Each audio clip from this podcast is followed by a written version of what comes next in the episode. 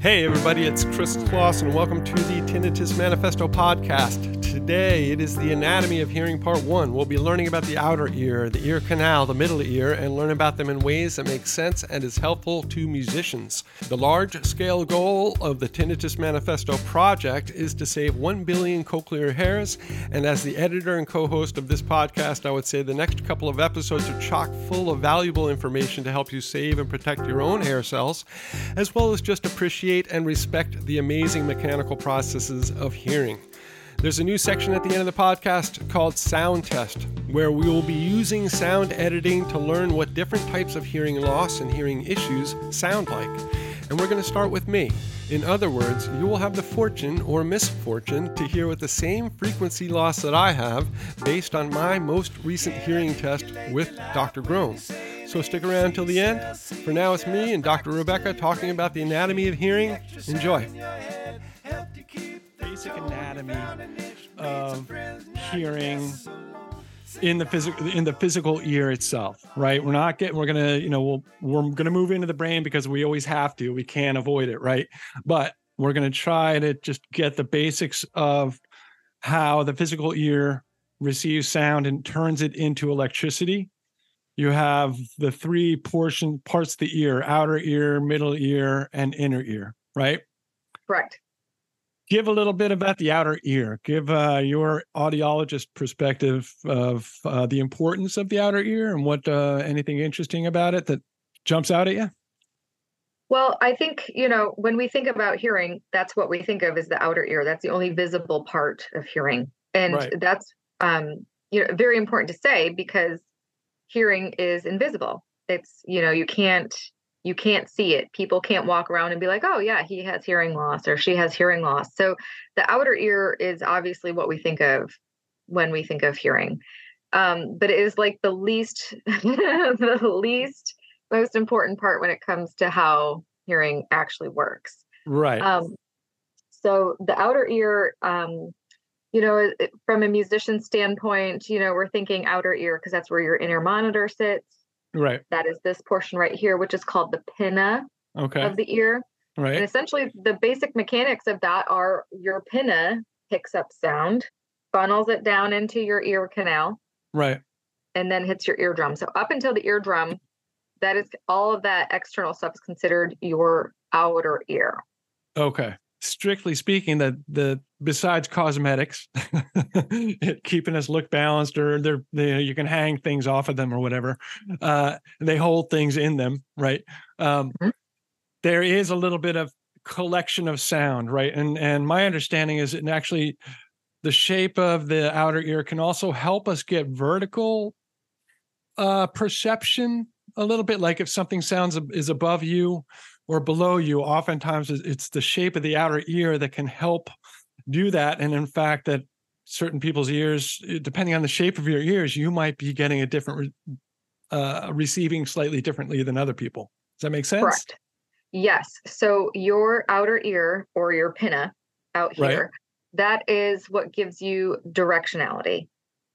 So if sound is coming from behind you, your brain, you know, obviously is going to right. detect yeah that you know you get a little bit of a an omnidirectional um, microphone strategy Perception, from, yeah. from your ears yeah so when we talk about just anatomy outside of you know your eardrum you have head shadow effect so when a sound hits you on this side the timing of when it is heard in this ear is all calculated up in the brain but ultimately right. your pinna is the one that is taking that information um, offset and funneling it down into your ear canal Mm-hmm. Yeah. I mean, there's definitely a lot to say about the outer ear um, because a lot of people come in and they ask about wax. Um, right, you know, okay. wax is right. a huge thing that we talk about in audiology. And mm-hmm. um, most people don't know that wax is created on the outer one third of the ear. And so when I look in someone's ear and they have wax all the way down at the eardrum or pushed in further than the outer one third, they um, they have to be pushing it in. So that's when I know someone's using like a Q-tip or something like that. I mean, musicians are a little bit different because you guys are constantly putting like hearing protection in or your in your monitors. Oh, okay, so you might be pushing stuff in there anyway. Correct. Yes, but most of the mm-hmm. time when someone um, comes into my office and they have wax in their ear, Um, usually it builds up because it's been pushed back um, past the second bend. So the opening of the ear, you know, usually is more round in shape, but Right. um, everyone has a little bit of different anatomy in there. So Okay. sometimes we see kind of mo- more of like a diamond shape or an oval. Oval, right. hmm And then um, for any of those musicians out there who have ever gotten impressions, you know, if you read the impressions instructions for your provider, it says they want an impression past the second bend. Right. So same thing, anatomy wise, everyone thinks that their ear canal just goes straight into their head. right. Usually it's pointed a little bit forward and then it comes back or Oh, okay. forward and up. And so there's two bends in the ear canal that you can straighten out by pulling back on your ear. Interesting. Um, but yeah, so there is a little bit of curvature in there for most people. Um, every once in a while, I have someone that I call them a Mack truck ear. You know, you can just you can literally You pull can- back on the ear and see and in there. yeah. see their eardrum. Um, but yeah, there's a little bit of shape going on in there, and um, it's This- interesting how that.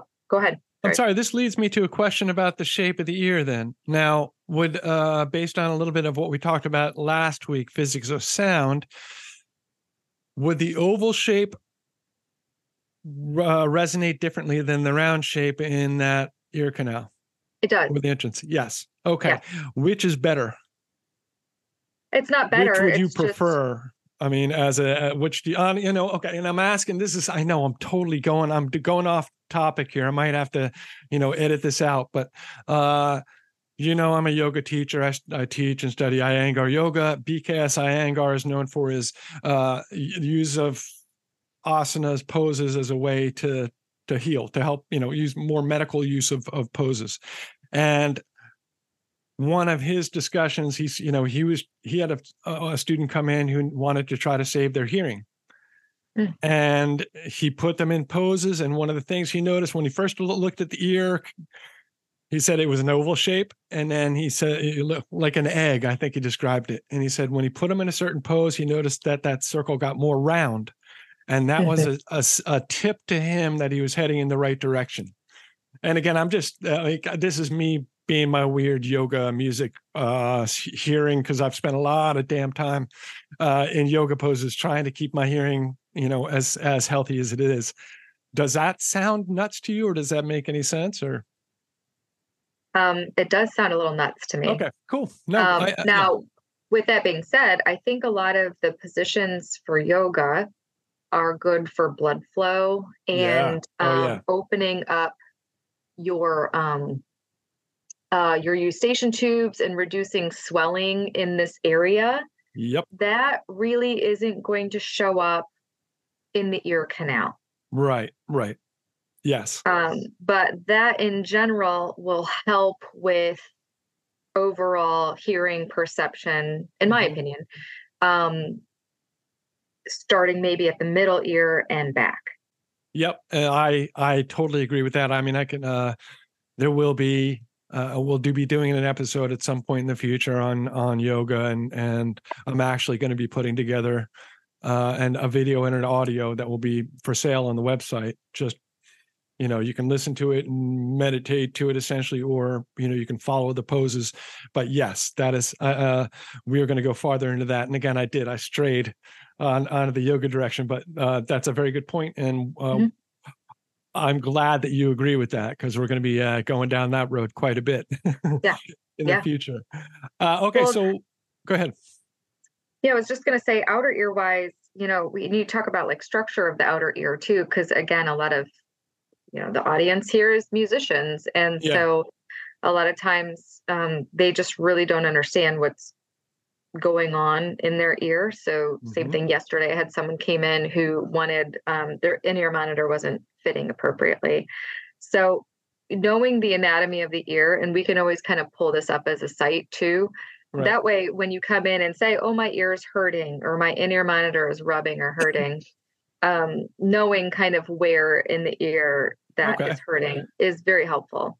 For you, yeah, for for the audiologist to get a better idea. Like, yeah, you're you know a musician having a little better understanding of the anatomy of their ear Mhm. is a very helpful thing, of course, in communicating with your audiologist. Right. I mean, usually there's a sore spot or something going on in there that we can we can find pretty quickly. So Right. and you you sort of shave that off. You shim it down so it fits in better. You just kind of Yep. Yeah, Yeah, we just take a Dremel to it here in the Right. office, and then I have Right. a few different bits that I can smooth it down with and whatnot. So Yeah, very cool.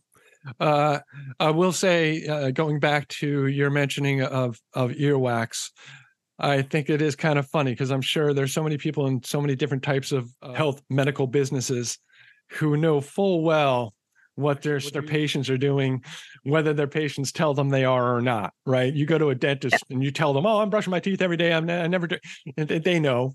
And Yes. same thing with you. Because oh no, I never use a Q-tip. You you know, right? You know. So you know those in the audience who are trying to fool their uh their audiologists into thinking that they don't put stuff in their ears when they do, you're probably not getting away with it, right? especially when there's like true like cotton fibers in there. That's always Yeah. the kicker. It's Oh, like, there- no, there I use a Q-tip, and I'm like, well, now you can take pictures. in your ear. yeah, you can take pictures and show them now, right? You've got the the scope, right? You can take a shot of it now and they can see. Yeah, I do a video otoscope in the office, so you know, Mhm. and people see in real time. Yeah, you know, helpful. kind of. Yeah, absolutely. That's a good thing. So Um, yeah, keep- I mean, keeps you um, honest. Well, it also I think it's important for people to see the before and after too. I, I it's really surprising. I think that the video otoscope is a blessing and a curse at the Okay. same time. It's a blessing because they get to see, oh yes, there is wax in there, and this Right. is the anatomy, and they get to see it clean afterwards. But it's a curse because people just don't know what is normal and what's abnormal. So I don't know, Chris. You remember when I look in your ear? There's all that hair. There's Uh-huh. pores in there. Uh, yeah, Sometimes right. people have blackheads.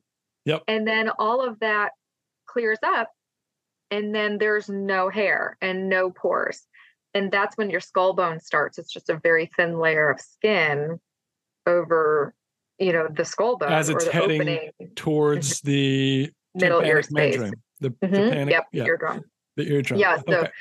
You know, on the outside where there's all this cartilage and fat, that's where the hair, that's where the wax, and that's where all of the pores are. And you know, it- your ear naturally has kind of a caterpillar movement that um, will push things out of the ear. And so that's why a lot of times people are, like, oh, my ears itch so bad, or I get that little creepy crawly feeling in there. Yeah. There could just be a piece of dead skin that your ear is literally trying to push out. Wow. That's how knew that works. That's interesting. Okay. Wow. And and because I've definitely felt that, right? That Yeah. kind of crawly, itchy feeling in in the ear. Mhm. And you want to scratch it out or you want to put a Q-tip in there, which is I I guess the opposite thing you should do, right? Is is yeah. right. Okay. So back to the eardrum. So that's where the the outer ear officially ends. Now, here I did a little uh, looking up, and I can confirm that the eardrum can perceive one molecule, one hydrogen molecule's movement, displacement uh, through through change in pressure. That's correct. Pretty cool. Yeah. Um, and just the idea that we hear that our brains can process something that is happening at 21,000 times per second per second. Yeah. is mind blowing in itself, right? Yeah. And this is where we're going to start heading into like the middle ear is sort of the beginning of this pretty remarkable mechanism that can make, can perceive that much and that well and that deeply. Uh, so, again, I'll let you, as the audiologist, give a very basic description of maybe the bones, the the three bones of the ear, and we can go Yep. from there. Yeah. I tell everyone. So, you know, there's there's uh, three different categories. So there's outer ear, we're looking at wax, we're looking at can the sound get down into the ear? And then middle ear is eardrum. This is the mechanics. So eardrum, three little bones. So sound hits the eardrum, eardrum vibrates. Right. There's three little bones in there. They transmit the sound down. And then there is a membrane window that goes to the cochlea. And the foot plate of the last bone of your middle ear, the stapes, pushes in and out of that membrane window and causes fluid disruption of the cochlea or the inner ear. Okay. So the middle ear space, there's a few like really awesome things about the middle ear. Number one, everyone has a thousand questions about their eardrum. yeah yeah no i mean and i have learned so much again in my research and I had no idea how complicated it really could be. Of course, there's yeah. a lot more. There's more to it than just the eardrum. There's so much more, but just that it surprises me how much there is. Go ahead. Correct. Yep. So there's three layers mm-hmm. to the ear that make up the three layers of skin that make up the eardrum. And so, you know, if you have a history of ear infections or you have um, you've had trauma to your eardrum, you've burst your eardrum, nine times out of 10, it will heal itself back up with all three layers of skin. Okay. Now some sometimes it'll heal up and you'll you'll look in the ear and there will be a piece of scar tissue or something like that. Usually it doesn't affect your hearing. On the opposite side, sometimes the eardrum will heal itself back up, but just one layer of skin will grow back.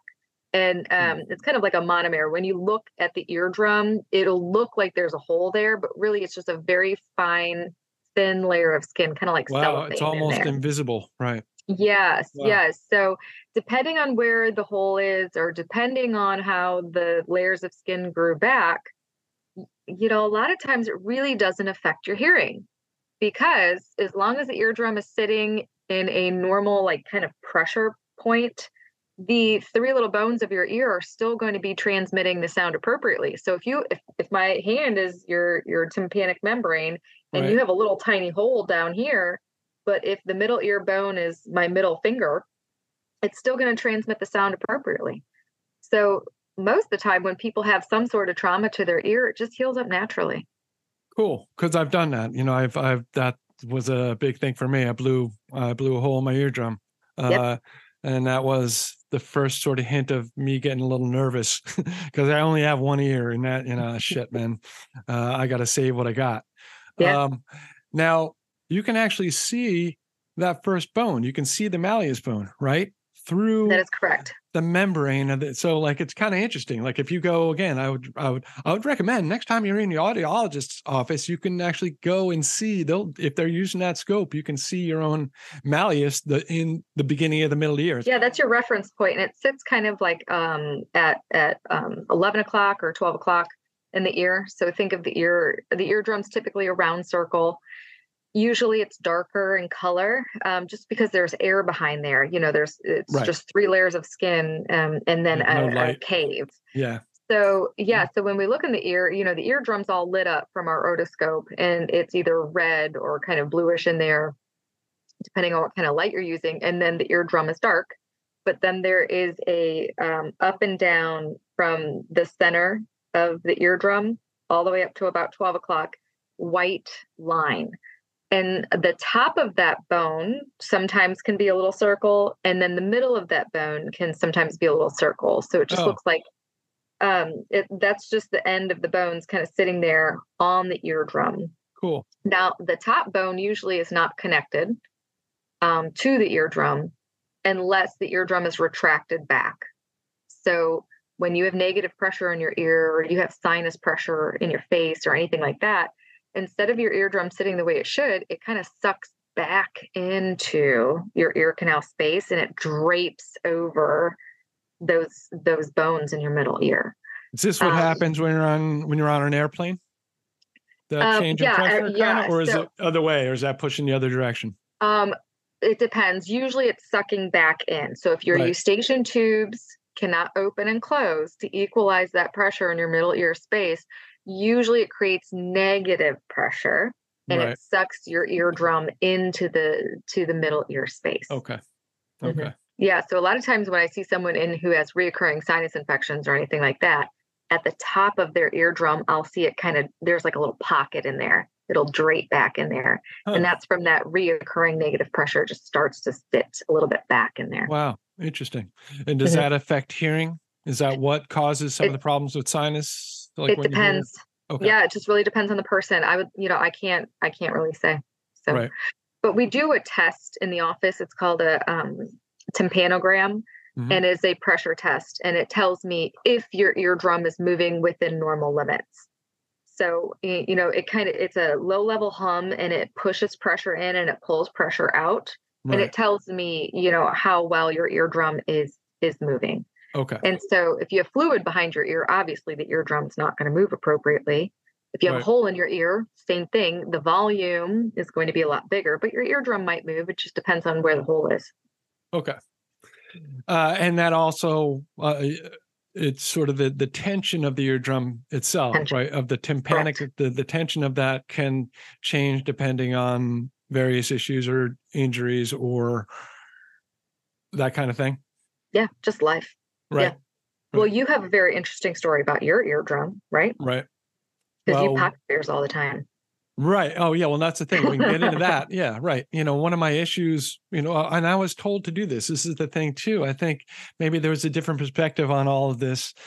You know, back when I was a kid, they, they told me, you know, I should pop my ears out at least once a day, pop my left ear out. And I did. I would notice I would suddenly hear much better. Um, and I've done this for years only until fairly recently when I learned that it's actually not such a great idea. Um, that you can you end up putting too much pressure on the eardrum and and it just you're you're stretching out the membrane so it becomes more floppy right it's essentially less responsive in some ways uh, so yeah. people uh, and again advice to musicians if you notice that you're popping your ears one you probably shouldn't do it. Two go find out maybe why you're doing it. Go go see your audiologist. Uh, and of course popping your ears is something that happens sometimes. Or sometimes again you're on a plane we can what i've learned also is maybe just make sure your sinus cavities are clean like you know i mean you know blow your nose or get you know because you don't want to end up blowing quite frankly stuff from your sinus cavity into the middle ear right yeah is that uh, you know, I mean, and again, that can possibly cause ear infections, right? From sinus infection can move it into an ear infection because yeah. of that similar kind of thing. Um, yeah, yeah, and I mean, most um, most people who are constantly mm-hmm. popping their ears or forcing their ears to pop, usually they have some underlying level of eustachian tube dysfunction. So, okay. eustachian tube is the tube that connects the back of your throat to the middle ear space. And at the top of that tube is um, uh, your tensor tympani muscle. And so when your ears quote unquote pop, it's that tensor tympani muscle opening and closing. Now, that is an automatic muscle, just like blinking. That is just in the back of your brain doing its own thing, opening and closing as needed as the pressure changes around you. Okay. Now, a lot of people can get their temper, uh, tensor tympani muscle. I said temper, it's tensor tympani muscle they can get that to open and close by yawning. So if oh, you right. yawn or you squint your eyes and you hear that rumble or that thunder, mm-hmm. that is your tensor tympani muscle um, spasming. Oh, cool.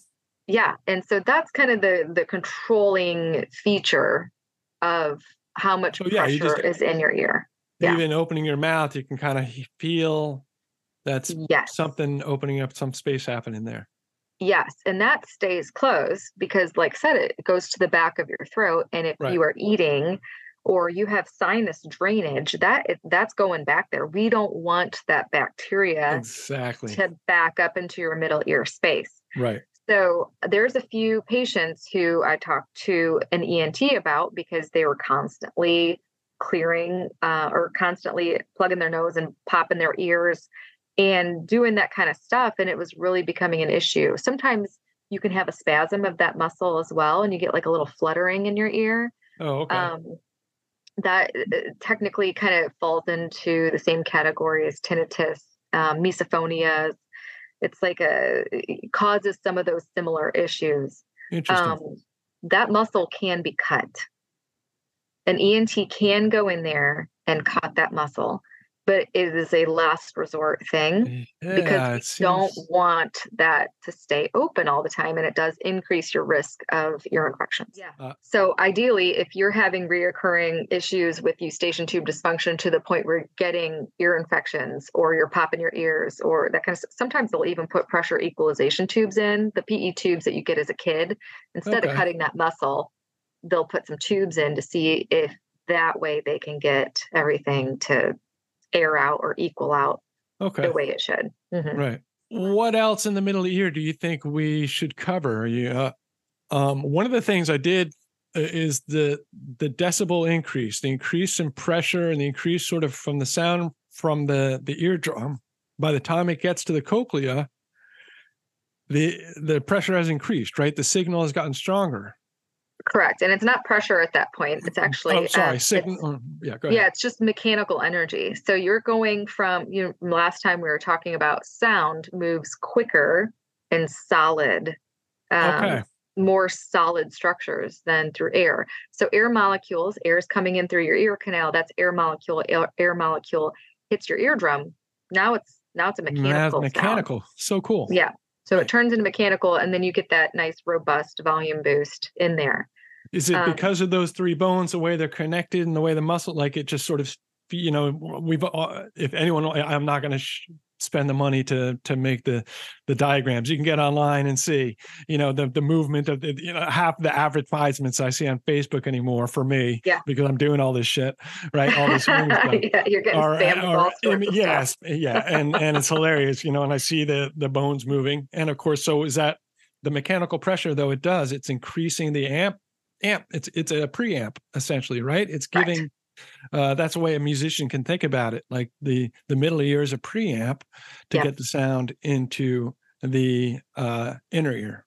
Yeah, absolutely um you know it's uh think of it as uh your um it's still analog energy at that point Yeah, yeah. right. musicians like is it analog or digital At that Well, at point, that it's point, analog. it's analog Yes. yeah it doesn't get digital until it hits your your hearing nerve which is in your inner ear um one more thing i really like about the middle ear space um uh when i do your pressure test or your tymps Mhm. to measure how well your eardrum's moving back and forth a lot of times um i'm also doing reflex testing as well and it's important for musicians to get some reflex measurements because those three bones are not held in place by tension they're held in place by two reflexes so there are two reflexes holding those three bones at the joint in place right. and that is your ear's natural protectant against loud sounds.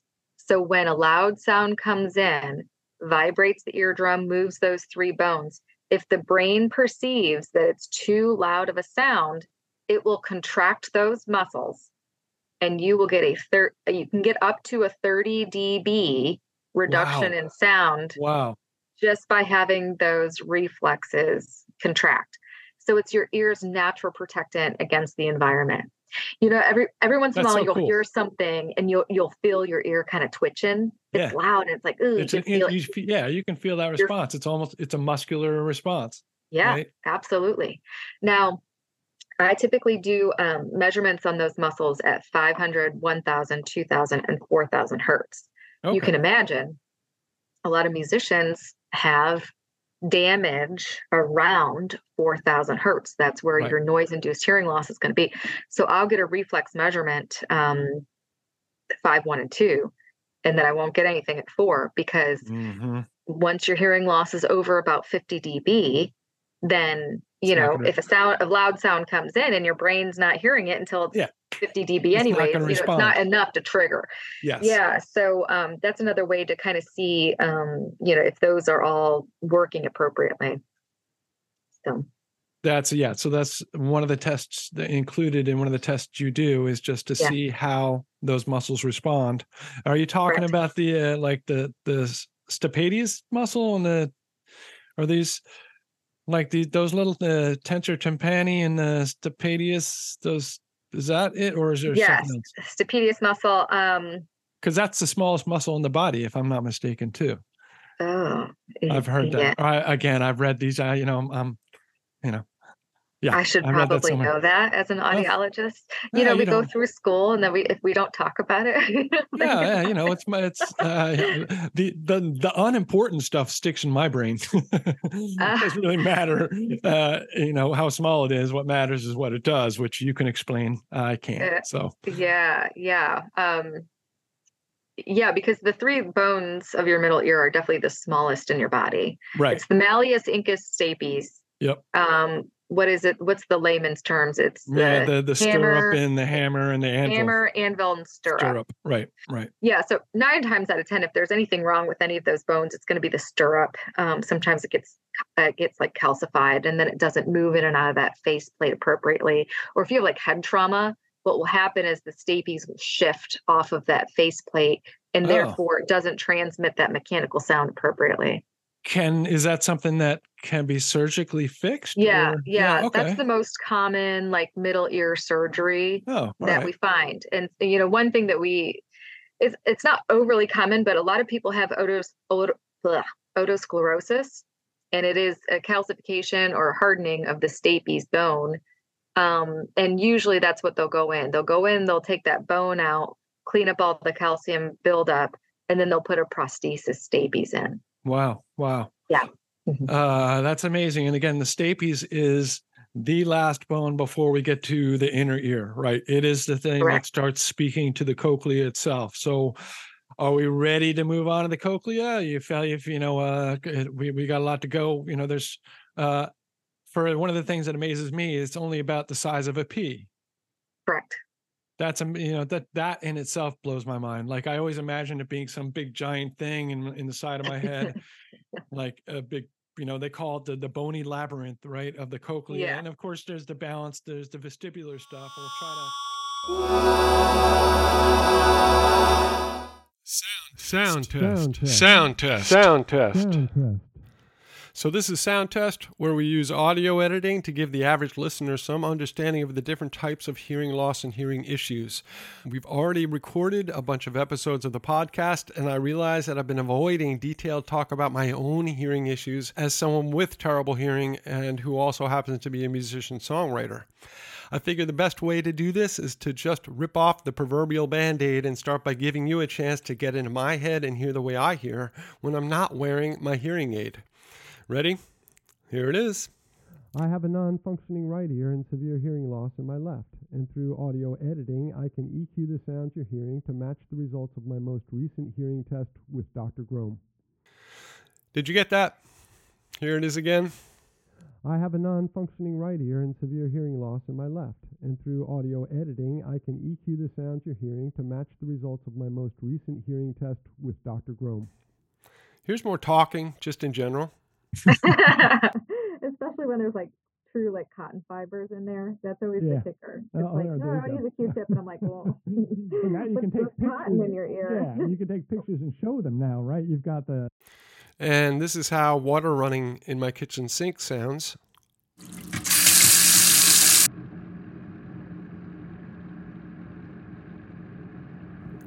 And this is how it sounds when I'm walking my dog through the neighborhood.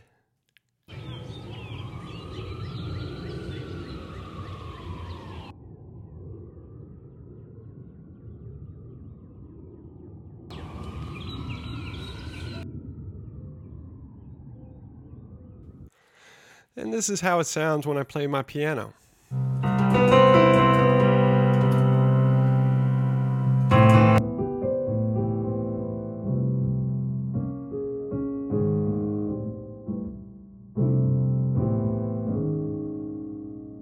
And this is all when I'm not wearing my hearing aid. So, yeah, pretty bad. And even I can't deny the invaluable benefit that modern hearing technology provides. In fact, I'm continually amazed at the things today's hearing aids and devices can do, and obviously I couldn't live without them. So that's not the only issue I have. In Anatomy of Hearing Part 2, I'm going to edit to let you hear my intonation issues, so stick around for that fun. That's it for this episode. Just for the heck of it, I'm going to flip the EQs back and forth on the outro music just to drive you crazy. Don't burn those cochlear hairs, y'all. Take care.